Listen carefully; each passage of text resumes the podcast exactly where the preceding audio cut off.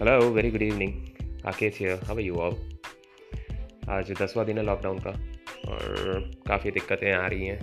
I know कुछ करना नहीं होता। फिज़िकली तो ऐसे ही बैठे रहते हैं लेकिन दिमाग हमारा कुछ ना कुछ सोचता रहता है। दिल हमारा कुछ ना कुछ महसूस करता रहता है। सो so, ये एक कहानी है एक छोटी सी कविता भी कह सकते हैं इसे। एक अकेलेपन के बारे में मैंने लिखी है। अकेलापन तो वैसे महसूस होता ही है लेकिन कभी कभी क्या होता है कि हम अपनों के बीच बैठे होते हैं तभी हमको अकेलापन महसूस होता है। तो ये ज़िंदगी भी बड़ी अजीब है। जिन्हें हम अपना मानते हैं, वो अपने होते नहीं, और जिन्हें पराया मानते हैं, वो कब अपने बन जाते हैं, पता ही नहीं पड़ता। न जाने क्यों, हम अपनों के बीच में भी खुद को अकेला पाते हैं। भले उनको परवाह ना हो हमारी, पर फिर भी हम उनसे ही आस लगाते हैं।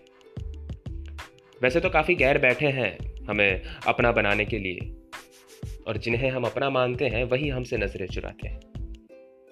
एक बचपन था जब वो हमेशा हमारे पास रहते थे।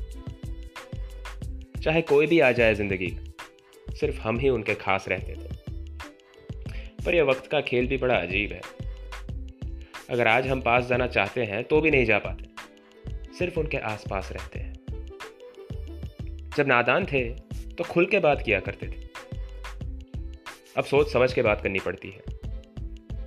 पहले जो समझ नहीं पाते थे, वो पूछ लेते थे। आज बिना कहे भी कुछ बातें समझनी पड़ती। कितना आसान था ना सब कुछ, जब जिम्मेदारियाँ नहीं थी। कितना आसान था सब कुछ, जब माँ बाप के अलावा किसी के साथ रिश्तेदारी नहीं थी। बदल दिया है इस वक्त और दुनिया ने हमें। कितना आसान था सब कुछ, जब हमारे लिए कोई दुनियादारी ही नहीं थी। जो नहीं चाहते थे सीखना, वो दुनिया ने सिखा दिया। जो नहीं चाहते थे देखना, वो हालातों ने दिखा दिया। बातें तो बहुत कर लिया करता था मैं, उनके बीच बैठकर। आज उन्हीं के सामने मुझे शांत बना दिया।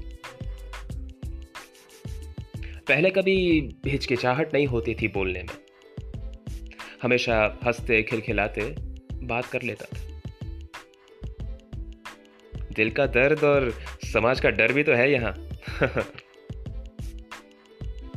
बोलना तो दूर अब घुटन सी महसूस होती है मुझे जीने में यहाँ।